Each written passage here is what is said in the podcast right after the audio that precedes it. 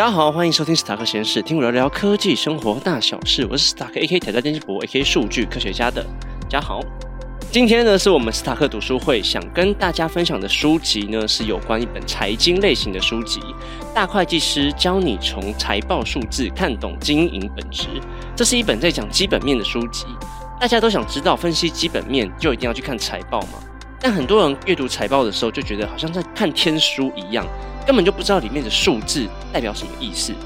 看完之后呢，继续凭着经验还有直觉去管理公司或者是投资，真的是相当可惜啊。那在我自己的节目里面，也很喜欢提到产业面向基本面的分析，所以这一次很高兴能够请到产业中很厉害的高手来请教，如何透过财报来挑选投资标的，还有资产配置。那我今天废话就不多说了。我们今天请到的来宾就是书上 title 的大会计师张明辉老师来到我们现场。各位听众，大家好。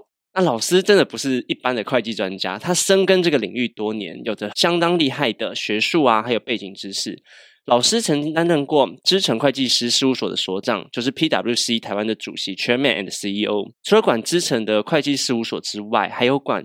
知诚企业管理顾问公司、普华国际财务顾问公司、普华律师事务所等七家公司。此外呢，老师还曾经在台湾大学啊、中正大学还有东华大学担任教授嘛？对，那是真的老师，不是随便乱讲的。老师应该退休了，对不对？哎，对我退休了。对啊，老师虽然已经退休，但是他持续贡献他的专业知识，来协助台湾提升会计啊，还有审计、税务、公司治理，还有永续发展等等的教育工作。我个人觉得相当佩服。那我们请老师来跟大家再打声招呼，听众们大家好，我是张明辉 老师，真的很有元气啊！刚听完老师的经历之后，就想先问老师一个问题。为什么老师会想要在会计这个领域绝对深耕多年嘛？为什么想要写这一本书，从财务报表中看懂这个经营的本质？这本书，这个主持人你问的真好哦！写这本书也是当初超乎我预料之外啊。呃，会写这本书主要是当初哦，商周哦，呃，有一年啊，这个我还在资诚的时候，商周呢，呃，找我去演讲啊，因为商周有开一系列的课程啊，其中有。包括变革管理啊，或是 CEO 的一些管理的课程啊，那么他们希望我在课程里面呢，用去培养啊，培养呃企业的经理人呢，如何能够看懂财报，然后能够了解财报里面的意思哈，进而去管理公司，进而去推动变革哦。然后呢，我就想说，好，那我就来。帮他们做个演讲哈，所以我这个演讲主要是对于企业经理人的角度啊，不是企业经理人，我主要是针对呢企业的经营者啊的角度来看，说我们要怎么看懂财报，然后我们怎么样去敏锐的抓住财报的相关的资讯哦，进而去管理公司哦，所以我就去讲个三个小时的演讲，讲完之后呢，商周就说：“哎，所长，你要不要把三个小时的课程呢，把它写成一本书了？”我当初就有点吓了一跳，说这样好吗？他们就说就鼓励我来写了哈，所以我就把我三个小时的基本上是针对呃企业经营者的角度呃的内容呢，把它写成书。但是呢，在写的时候呢，其实哦，对基企业的经营者有有用的东西，其实对投资者其实也是很有用的啊。所以后来我这本书呢，就把。针对呢，就针对企业经营者，还有企业，还有所谓的一般的股市投资者的角度呢，来把它写成一本书哈。那这本书呢，我不敢说是大会计师啊，这是商周取的哈。谢谢老师分享。哎，其实很多厉害的学者都是从分享、演讲，然后把它写成书。像查理·蒙格，就是我印象很深的。他有一本书，其实就是在大学啊或企业的十二场还是几场演讲，然后汇成成一本书。所以老师应该也是相同的经验。嗯，因为我算有一半是投资频道，那个时候我以为商周来找我的时候是比较偏向投资，但是我看完这本书，我就是跟老师有一样的感受，就是老师因为老师是从公司治理、企业经营者的。角度来出发吗？对，因为我自己也有开过两家公司啊，也倒闭两家，所以我觉得 看懂财报跟理解里面的美感真的很重要。对，真的非常重要。就谢谢老师分享这样子。啊对，我们要推荐给读者，就是如果要新创企业啊，或者是有公司治理的人，就一定要来看这本书。接下来去问一下老师一些东西，在金融商品的四大分析里面，像技术面、筹码面、消息面跟基本面嘛，那每个分析师都各有所长，每个门派有的时候会互相去诋毁。例如说，他们会会讲说什么基本面不如一碗泡面这种。笑话，对财报这种东西就是落后指标嘛。老师会怎么看待这一块？每个人讲的其实都是对的，但是也不尽不尽完整的地方啦。为什么每个人都是对的哈？其实呢，每个人呢，我想每个投资者哈，他的核心能力是不一样的。有些人呢，呃，他是我们称为包打听哦，他可以听到很多很多的讯息啊、那很多人呢，他很会看那个看整个指数哈、看整个这个线型啊、他很会看啊、那当当然，有的人是看基本看基本功夫了啊、那有人是看所谓的筹码面，都所以每个人的基本的专长是不一样的。那所以就会造成每一个人他会认为他的那一套是最好的，那一套是最好的。那从我多年来，其实我除了这个当会计师，我退休之后也在做一些投资哦。其实我倒认为哦，呃，要把投资做好哈、最好把基本面基本面搬好，你会看懂财报，你懂得整个总经的状况啊、你把产业面啊、你把筹码面，把这个所谓的现行啊，甚至消息呢，如果你能够有更完整的知识的话，其实在投资面呢会有更大的胜率。我认为是这样的哈。那其实财报呢，它基本上是属于基本面的一方，但是不止。财报不只是属于基本面，它也是属于消息面。很多人都不太了解，说，诶，财报不是过去式吗？财报的确是过去式哦，但是各位要注意一件事哦，你看哦，这个每个那个证券分析师啊，每次都来分析说，哦，这个股价应该是多少，应该是多少，他是怎么分析出来的？他会根据基本面，他会根据所谓的这个消息面融合出来之后呢，他去预估未来这家公司的损益。证券分析怎么去分析公司未来损益？他一定要有最基本的财报知识啊，他要看懂损益表，他要知道说这某家公司啊，它基本的核心能力在什么地方啊？这个营收多少，然后成本多少啊？然后怎样的变化呢，会让它的获利能力会是怎么样？哦，所以呢，证券分析师基本上是根据是融合未来跟现在的财务报表哈、去推估未来啊、所以记住哦，财报不只是过去面，基本上呢，财报呢厉害的人呢，看财报会根据财报哦，结合他的一些所谓的产业知识啊、消息面呢，去推估未来。我觉得这样才是正确的方法。哎，谢谢老师的解释。那个，我又想问一个问题，像国外的 K 十二啊，就是国外的财报，他们其实第六章还第七章，很多公司会写未来一年或者是未来的营收，或者是他们这家公司觉得他们这一家公司未来的营收跟那个是怎么样。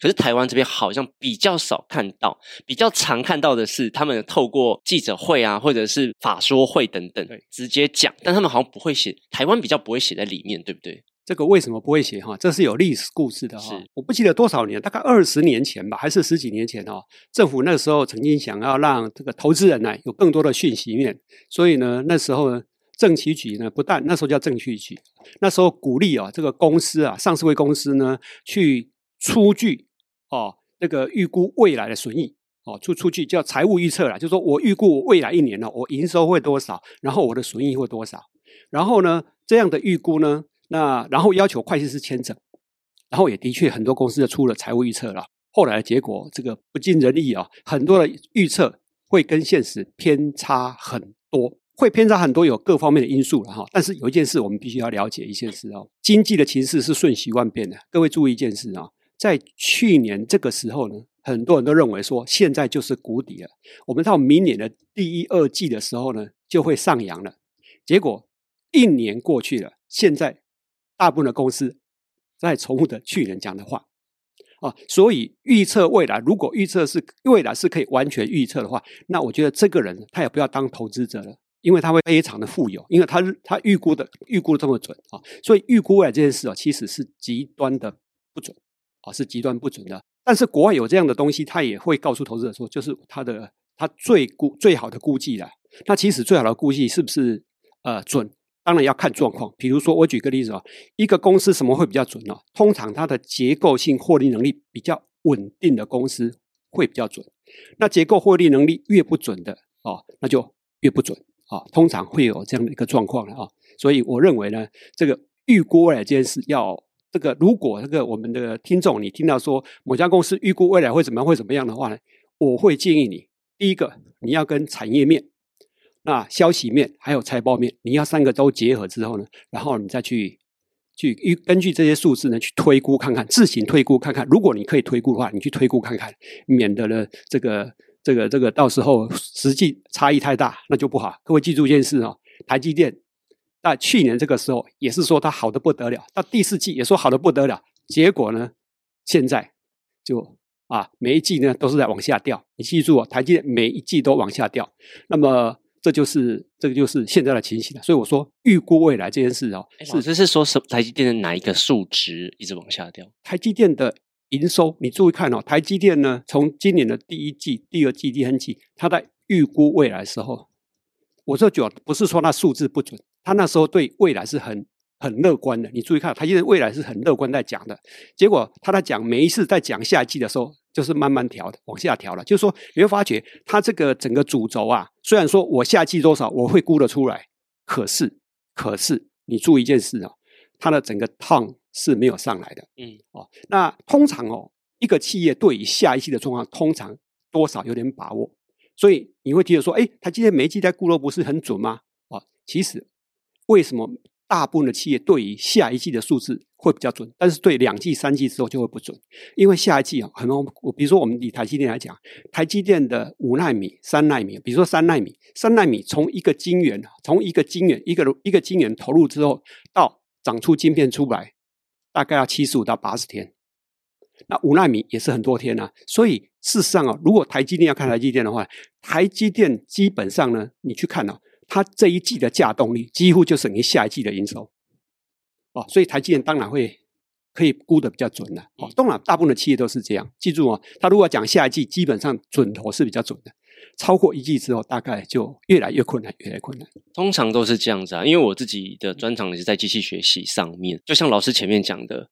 预测或预估真的没有完全神准的这件事情，如果有的话，他们早就赚翻了嘛。对，回到公司面这边来看，他们在预估营收或者是越近的时候，嗯，当然是会越越准，因为 资讯越多嘛。对对对对，资讯越多。对，那但是如果他们法说会或者是他们自己出来讲的东西不好，是不是就真的不好了？刚刚有说乐观嘛，乐观不见得好，但是如果他们说不好，是不是就你讲的非常好？他通常如果。讲的不好，通常就是不好了啊！为什么讲不好，可信度会很高？你知道吗？因为不好，通常表示他接单，他收到的订单是不够的。嗯啊，记住一件事啊，说不好，通常是没有接到订单。那他说好的时候呢，他有没有接到订单？在台湾不一定，在美国可能比较准，在台湾可能没有那么准。为什么？因为台湾的大部分的外销事业，我们台湾的大部分的外销事业都给国外大厂代工。那这些这种代工行为，国外大厂它是不会给我们订单的。在我的书里面就告诉你，为什么我们台湾去年跟今年存货这么多，就是国外大厂不会给台湾订单的。他给台湾是一个什么叫 purchasing forecast，叫做采购预测表。这个采购预测表大概一十二个是一个滚动式的预测表，就是说，好，未来比如说苹果，我假设哈，苹果给台积电，好，未来十二个月，你每一个月你要给我给我多少晶片，多少晶片，多少晶片，而这个预测表啊。通常是告诉你说，你我准备大概就这样，所以你要给我准备好这样的晶片。但是真正的订单呢？比如说现在是十一月中旬，可能十一月中旬才会确定一月份真正的订单数是多少。甚至有一些公司过分了，现在才会确定下个月的真正订单是多少。通常这种现象，所以当一个公司如果告诉你说，我们未来下一季是很好的，那如果有点不尽人意，通常是怎么样？它的预测表被砍了，我们实物上叫被砍单。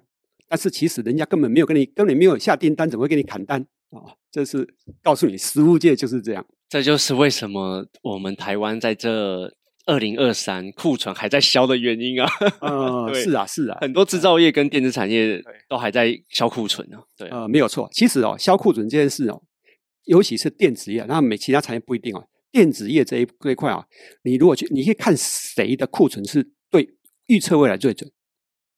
其实两个角度可以看，一个你是看大连大跟文月，因为它是 IC 设计公司的的经销商，通常啊，IC 设计公司啊，如果他为了要创造营收的话，他会把货塞到大连大跟文业去。所以你去看这个，但是台湾大连大跟文业要不要收？有时候逼于无奈，因为是你是人家经销商嘛，所以你只好你只好去收他库存啊，是不是这样？所以你去看大连大跟文业的库存消化状况呢，是一个指标。那另外一个指标是，当然就是所谓的，比如说联发科啦、哦瑞昱啊这种公司，他们的库存状况哦。但是这个库存状况呢，你要再考虑到大连大那边的库存状况，这个可以互为互为引证之用了啊。可是我想多问一个东西是。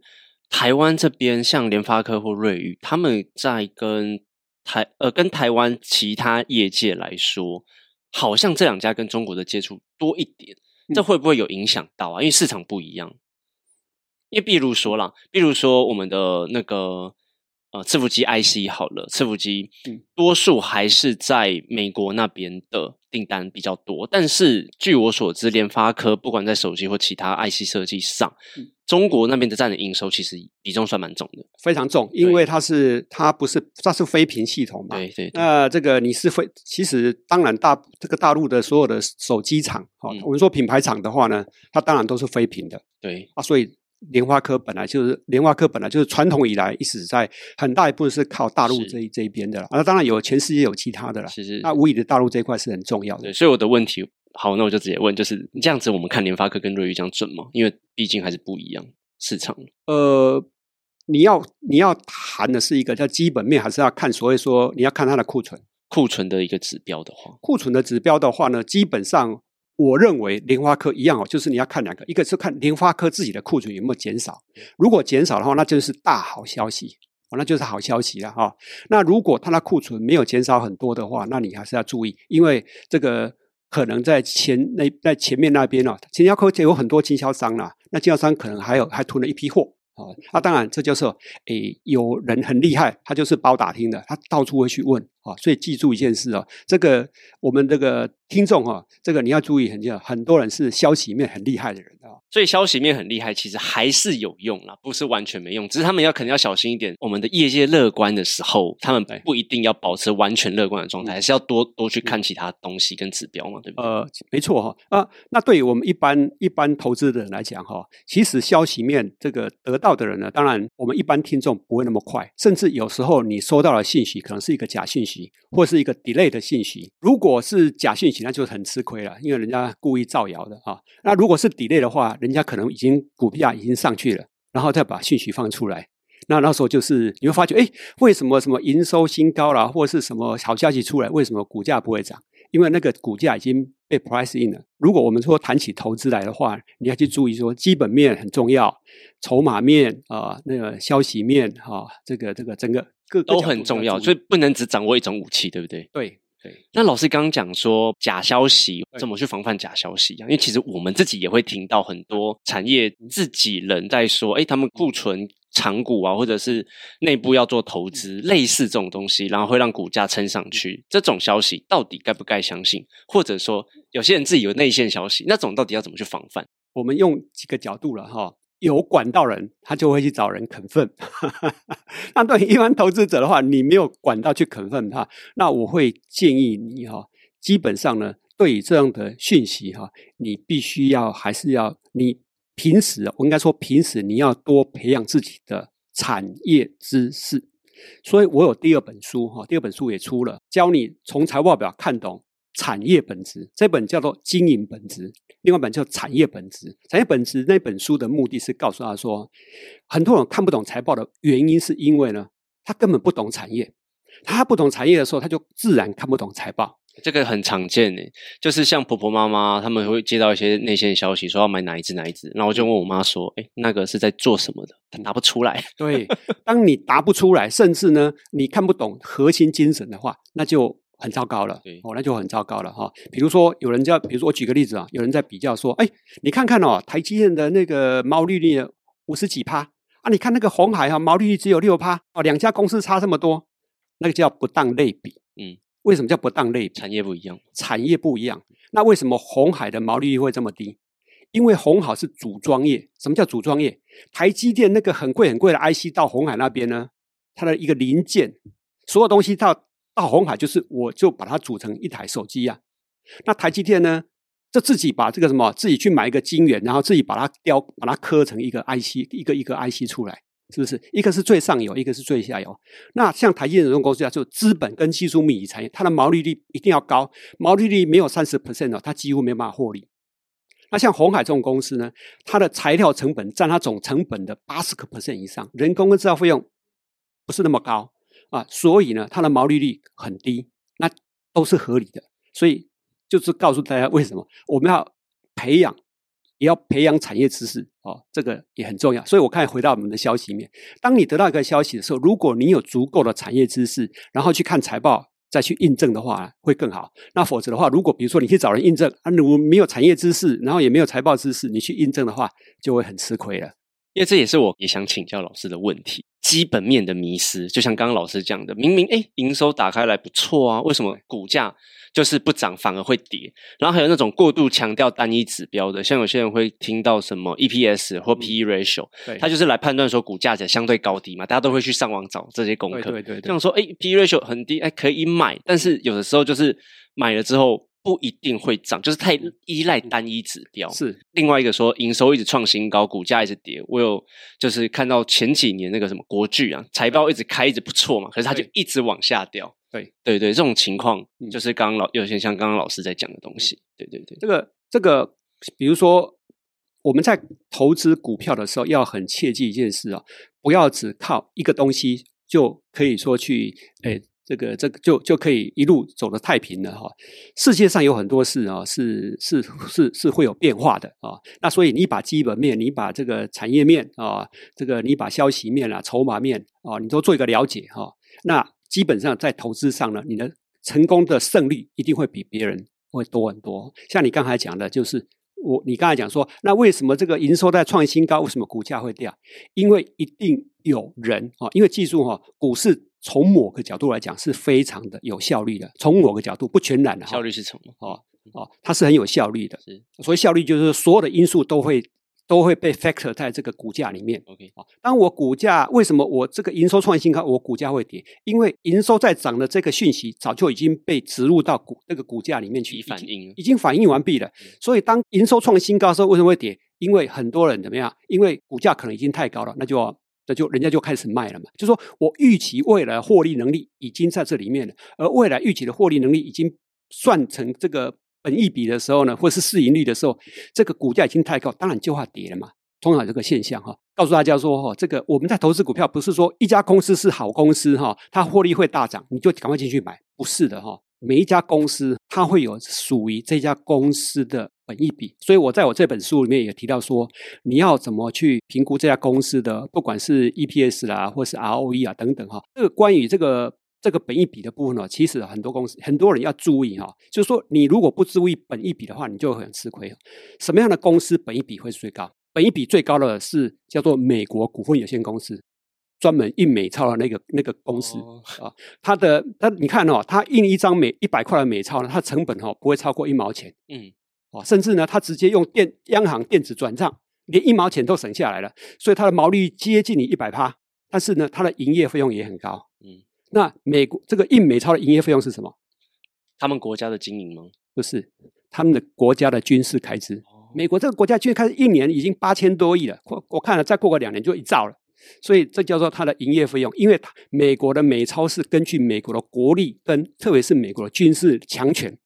把美钞互助的，OK，哦，所以这叫做这叫什么呀？所以说它的结构性获利到目前为止都非常的好，所以这个也是跟美债去正相关的嘛？是是是，都有关系啊。那美债美债这个关系，美债最近最近为什么拉这么高的原因，主要是因为你要注意哦，联准会呢，联准会是在缩的，联准会是在缩表，缩表。那联准会的缩表会让很多公司的怎么样？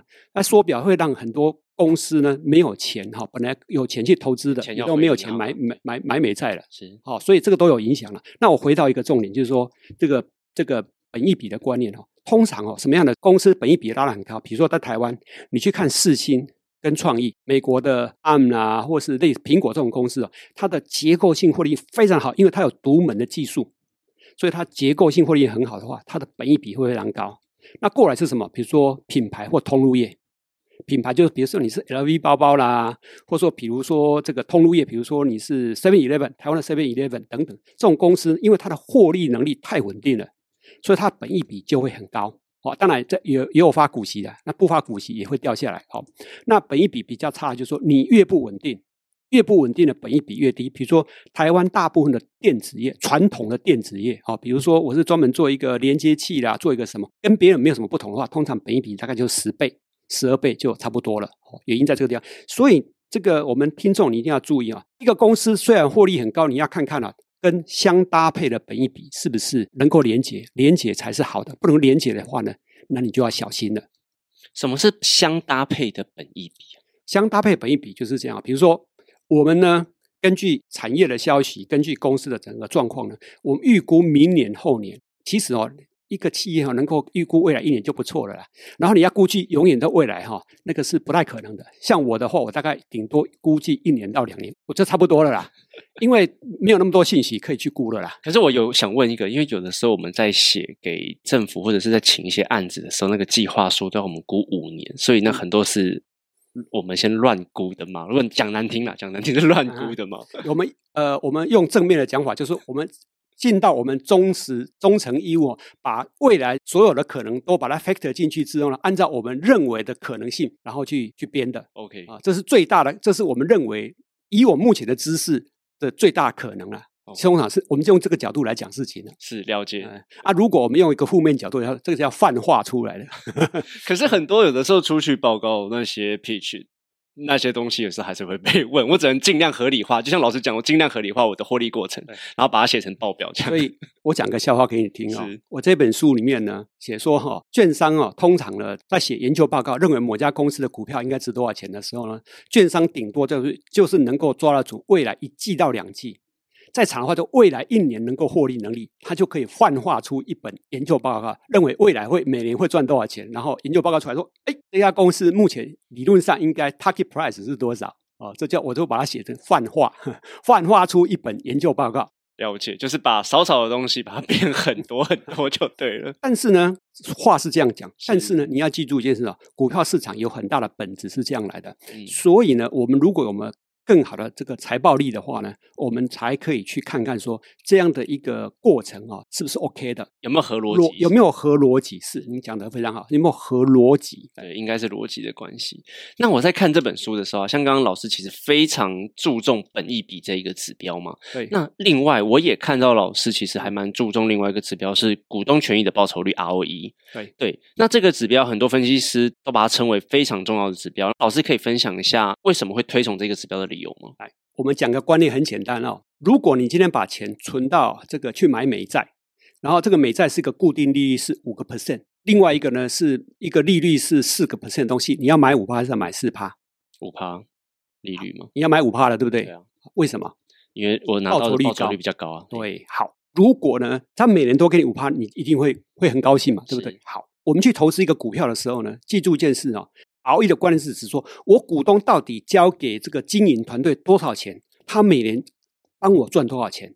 那我们举个例子，台积电哈，台积电去年的获利是 EPS 是三十九点二元。为什么它台积电一股获利三十九点二元？因为台积电的股本是两千五百九十三亿。可是台积电过去年度每年赚的钱有都分给股东吗？大部分都没有分。好，而且分的很少。我记得现在已经是三成，是不是？有点忘了。三成到三成多，对吧？三成大概就三成多，所以算是诶还蛮吝啬的。那问题又来了哈，台积电用股东多少的资源？去年他用股东多少资源去赚这个一兆？他不是用两千五百九十三亿啊，他是用两兆五千多亿，平均两兆五千多亿，因为股东给他的资源是两兆五千多亿，他去赚了这个一兆的。所以记住一件事啊。经营者有没有经营，有没有效率，会不会赚钱，不是靠资本额，EPS 资本额嘛？ROE 就是真正用股东多少的资源在赚钱哦。那台积电是用两兆五千亿在赚钱的，所以算一算呢，台积电去年的 ROE 是三十九点六趴。三十九点六趴的意思是说，如果你把所有的保留盈余资本工具全部把它盈余转增，资本工具转增日成股股本的话，台积电去年的平均股本。是两兆五千多亿，不是两千五百多亿啊。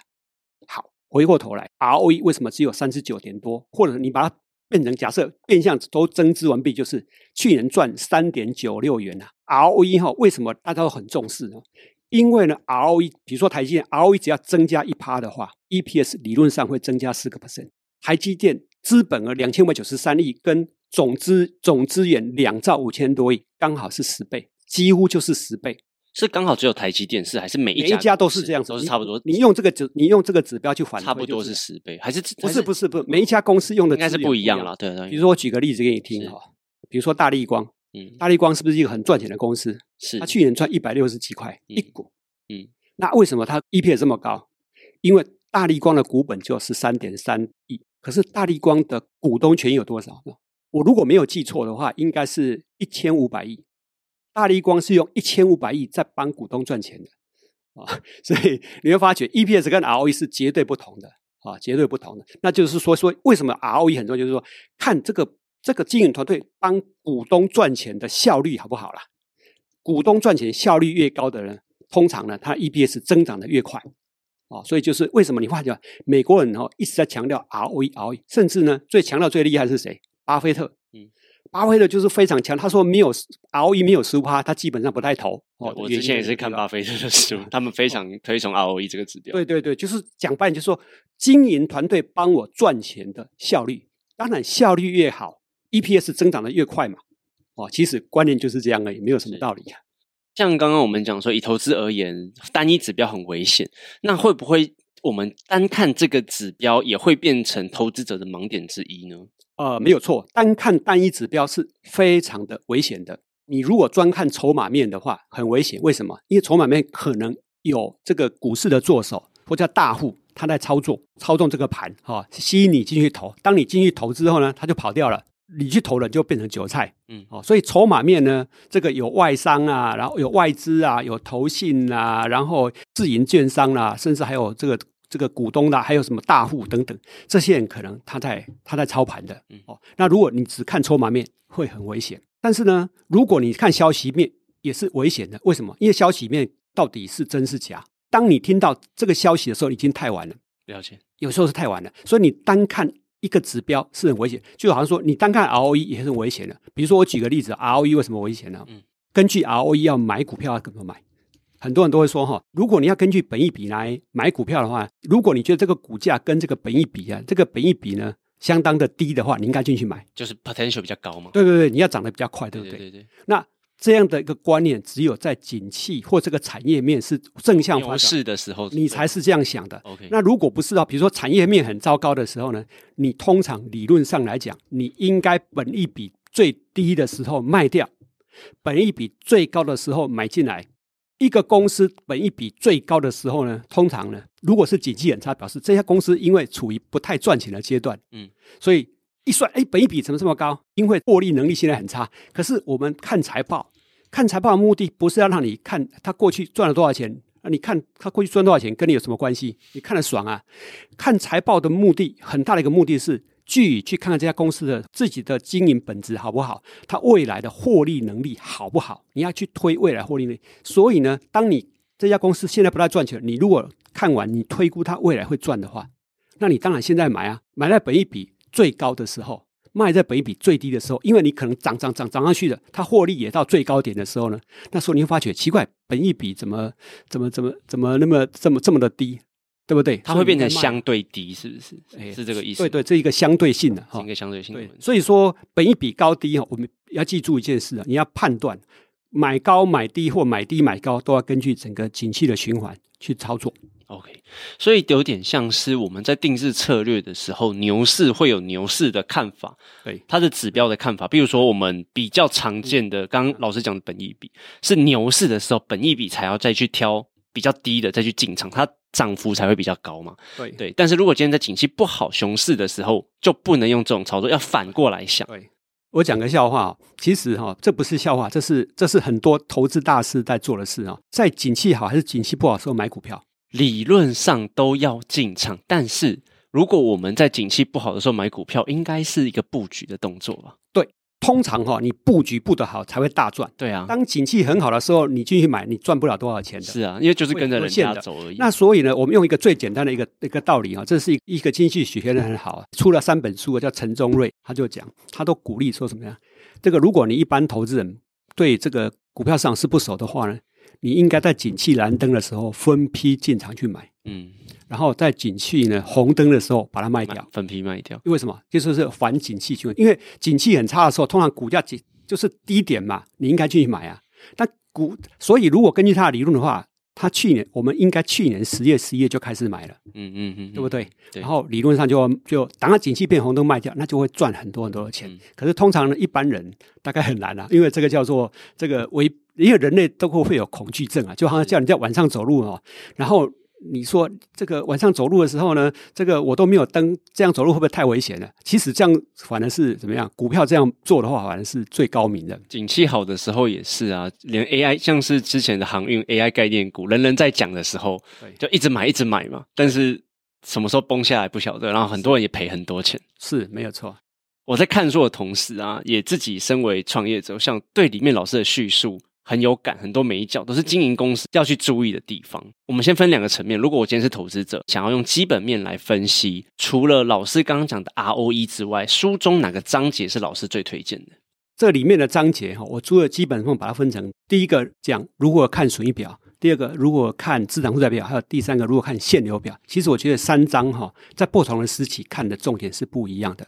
好，比如说，如果呢你要投资的话，当你第一次接触某个公司的时候。你一定要先把这家公司的资产负债表好好读清楚。资产负债表代表的是一个公司的内在美。什么叫内在美？哈，资产负债你把它读懂了，就是我这告这本书告诉你说，你可以看出这个公司哦，基本上它的资源配置对不对？什么叫资源配置对不对？就像打仗一样哈，打仗的时候呢，空降师哦，如果没有飞机，你配给他坦克有用吗？没有用，为什么？因为空降师理论上。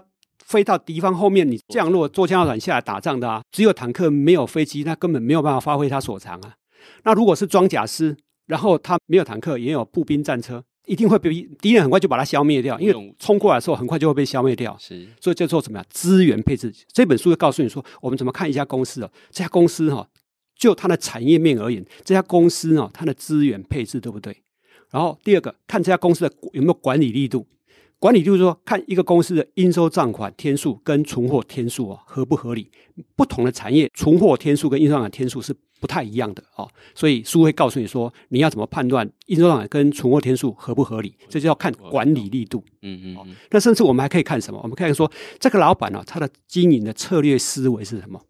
什么叫策略思维？比如说，这家公司老板他是不是很专精在很专聚焦在自己的？核心核心竞争力上，自己的专业上，还说自己会多角化经营，策略思维不一样，财务报表涨的就会不一样。甚至老板有没有卓越精神？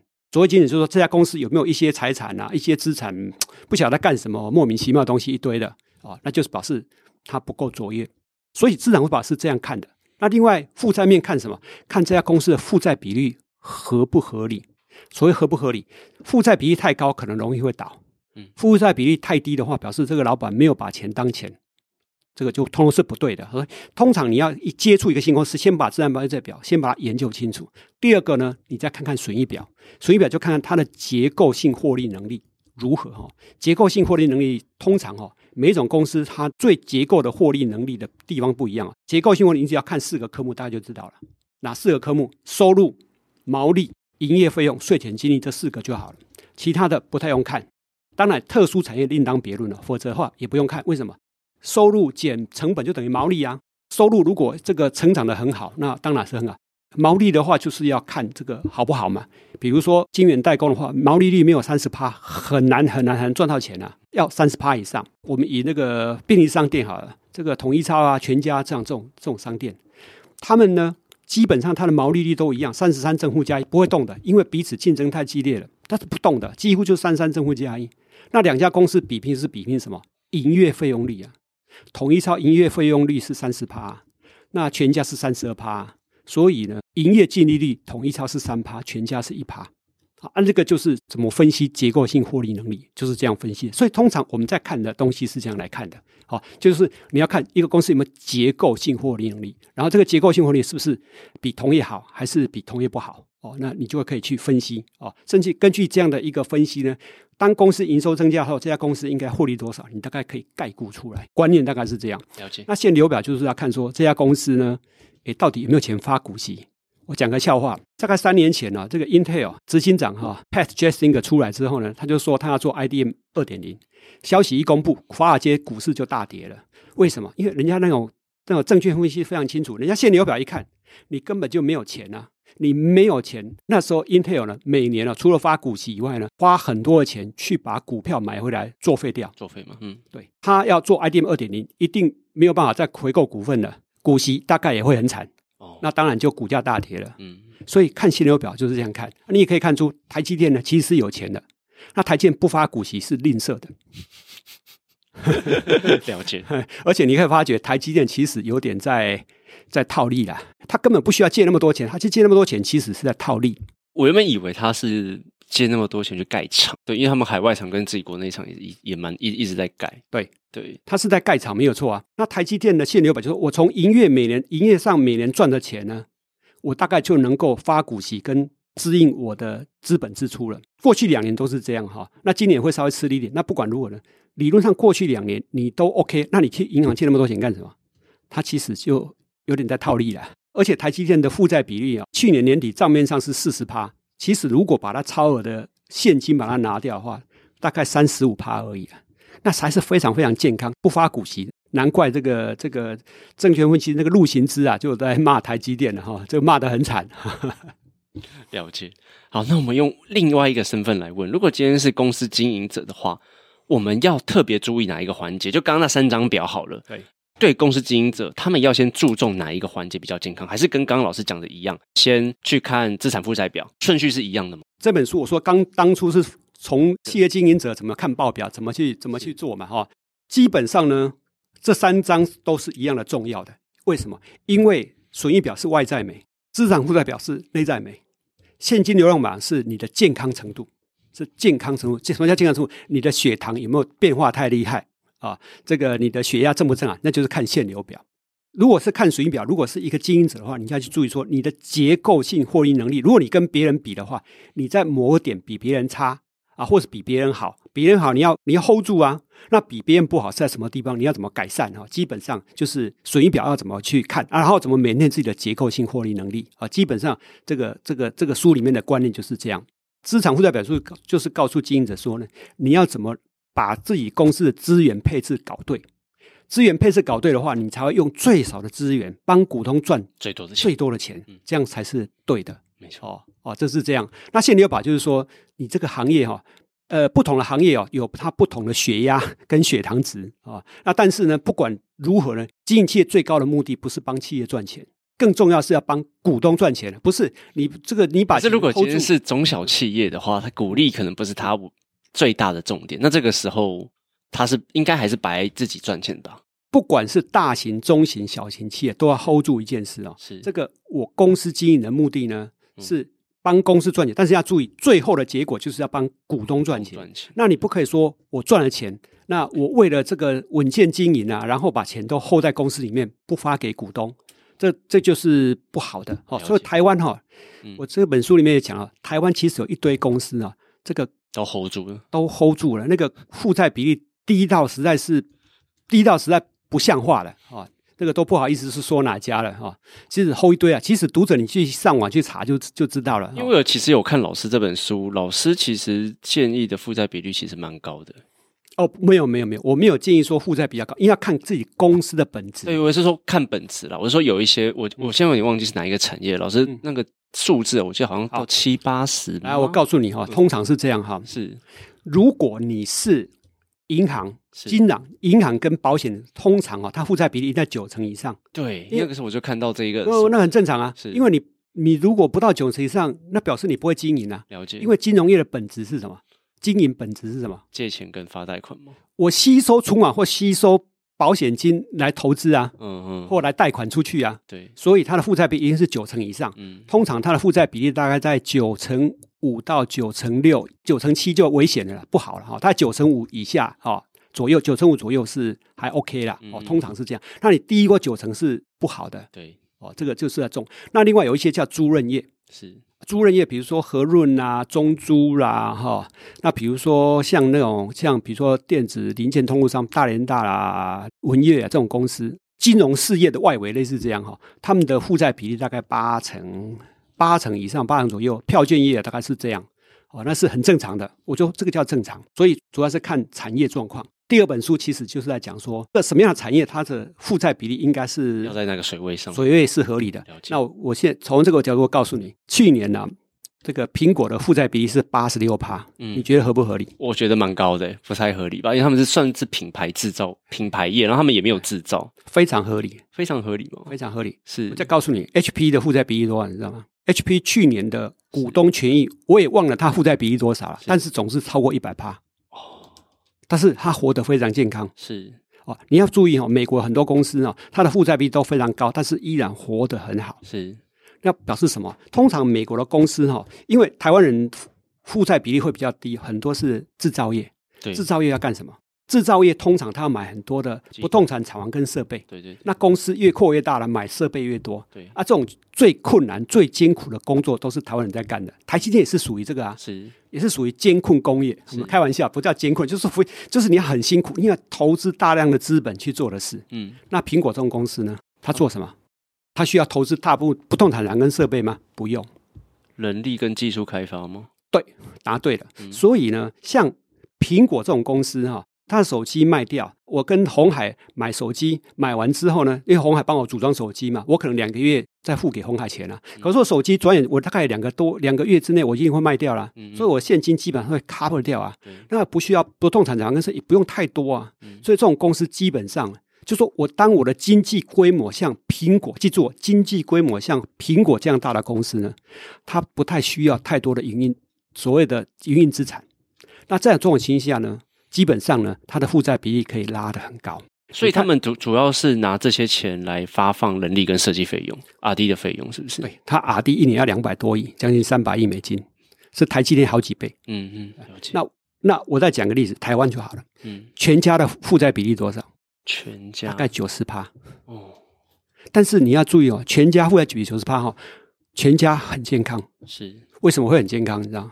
全家哈去年的负债啊。总负债有四百多亿，跟银行借款不超过大概四十亿而已。嗯，那你就想想看，为什么全家这种公司负债比例可以九十趴？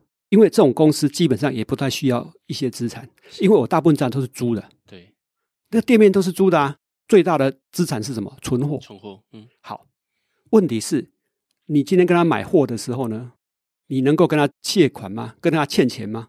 我跟你买个便当，三个月再付你钱，好不好？不行，他是转眼间，他付人家便当钱要两三个月再付人家钱，嗯，所以他的经营本质就是这样，这叫产业本质，产业本质很重要，好，所以我第二本书就讲产业本质，就是你要懂一个公司的产业，你才知道说这个公司的资源配置要怎么样，负债的配置要怎么样，否则就会落入一个一个一个一个一个思维，说哇负债比例太高不好，这会不会是亚洲人的思维啊？就会。马上觉得说，哎，负债比例很高不好，其实不是这样看，不是这样看，不是这样看。所以说，看懂财报很重要，是原因在这个地方。了解。所以负债比例越高，另外一个思维会不会是他们越有能力去好好的运用资源这件事情？是的，没有错。应该说，它的无形资产的价值越高，越高。比如说苹果，它的无形资产的价值非常高，是因为它品牌价值很高。它真正这家公司真正在经营的能力，主要在无形的资产跟技术方面。那会不会有另外一个角度是 risk 也很高？因为他们如果 R D 跟他们开发下去的费用转换不了金钱的时候，是不是也很严惩这样子？不一定。我讲个苹果故事给你听啊。苹果一年大概赚九百多亿美金呢，对，股息只有花一百多亿，大概大概花大概将近七百六百多亿，将近七百亿买回股份作废掉。是苹果，因为它不需要太多资产去经营，所以呢，苹果这家公司啊，它基本上不需要太多钱来经营了。苹果的最大资产是什么？你知道吗？现金跟一些长短期投资啊，这些长短期它都已经把它 hedge 掉了，所以呢，基本上它的获利会是比较 secure 的。所以，除非苹果本身的手机卖的不好，而且非常非常非常非常非常非常的不好，它才会倒，否则它不会倒。他们财报名就开的不错，结果前阵子还是说他们不好，我也觉得很奇怪。好的，题外话，因为股价是反映未来了，因为未来就是说，目前至少 Mac 目前卖的不好，对啊，然后这个苹果的手机也也没有那么好，是哦，但所以可是股价是反映未来，不是反映过去的报表。这个我要离题讲一下，因为苹苹果他们其实在前几年也一直说，他们想把主力。除了硬体之外，放在云端的业务上，像 Apple TV、iCloud 等等，其实他们这个营收也增加了十六 percent，理论上应该算符合他们的战略预期哦。啊，我觉得是符合的。苹果很厉害啊，对啊，像我也用苹果手机啊，我都我发觉我一个月哦，我是一个台湾人呢，我不是美国人，我一我发觉我一个月呢，大概透过苹果要付好几千块耶。所以苹果这方面赚的钱，你看它的那个服务的收入越来越大，越对啊，越来越高的，越来越高，越来越高，所以它是很厉害的。那我们也真的聊很久，我们来慢慢的收尾一下，最后来给读者几个建议。我相信多数听众跟散户是没有财经背景跟专业知识的，如果老师要给他们一些小小的 tips 的话，有哪些能力是他们需要的？从两个角度来看呢，我刚才有讲到说。培养你的投资能力哈，第一个哈，基本面要看得懂。但是基本面的话，包括总经还有产业面。总经包含比如说政治情势啊、经济情势啊，哦，还有产业的知识。产业知识越够，你越懂。那第二个筹码面你还是要看的哈。然后那个结构面，比如说是法人投资还是个人投资，就是线性、线性你线型你要会看。啊，那过来当然消息面能够尽量去尽量去，比如说券商很多都会提供一些消息面，当然你要懂得财报，因为懂得财报你才能够推测未来，嗯啊，所以我觉得这些都是重要的。了解。那老师说明年或者是之后会再推一本书嘛？就从财报数字看懂产业本质嘛，对不对？那一本书其实已经出版了啦，已经出版了，是。应应该说，我这本书跟另外一个叫《产业本质》，大概都四年前、三年前已经出版，所以是再改版的另外一本。是是是，我想我我这本书其实要这一本这个征地码要出的时候，我也有点犹豫啊，因为这一本书已经卖了五十几刷了。是是是，我想说卖了五十几刷，还有人要看吗？好书都会有人要买了，对对对，五十几刷？还是很多人没有看过。嗯，那后来上周跟我谈说，其实我这本书写的方式，它不是在报名牌哦，是真正希能够协助企业经营者，是要协助投资人，是怎么正确的看懂报表，怎么去经营事业，怎么去投资啊？是那这是一个教育性质的东西啊。是，然后所以我就做一个增订版，那增订版主要是增加了一些今年、去年的存货的问题啦，比如说很多人看不懂现金流量表，就去写写很清楚。那很多人这个结构性获能力不是很了解的，我尽量把它弄得。很清楚这样子哈，再去加强说 ROE 是什么。那另外，台湾很多人的负债比，我觉得都蛮离谱的。对，所以其实这本书我几乎二分之一的内容，二分之一以上都重写了，都重写过了。哦，这大架构没有变，嗯，只是增加了增加一些观念进去，哦，还有内容，哦，内容用最近的财务实事。放进去这样子，比如说那 Nvidia 就是说这个董事会啊，他要回购两百五十亿的股票，嗯，库存那个，那我就跟读者讲说，为什么他会做这个动作？嗯，美国人常会做这样事哦，回购股票。对美国人来讲，回购股票是鼓励政策的一部分，那我们台湾人听不懂，嗯，回购股票也是鼓励政策的一种。啊，所以里面书也告诉各位说，哎，为什么回购股票呢？对公司的 EPS 是有帮助的，股价也是有帮助的。哈，所以里面就是去介绍这些事。有那一这章节我印象非常深刻，因为之前也没有半懂不懂的啦，就看完这本书之后就更有印象。这样对，所以记住，回购股票跟库藏股是不同的，两回购股票跟减资也完全是不同的。我自己也非常推荐大家看这本书了，所以最后跟大家推荐推广这本书一下，《大会计师教你从》。财报数字看懂经营本质。如果对财报有兴趣，或者你正在开公司的朋友，我觉得读一读这本书，对我们这种会计小白真的是非常有帮助。好，那我们就很谢谢老师今天来到我们现场，就请老师跟我们观众 say goodbye。好，好，这个今天有幸跟这个我们的听众们啊聊聊这个财报知识啊，这个祝大家经营事业顺利，投资也顺利。好，那我们下次见，拜拜。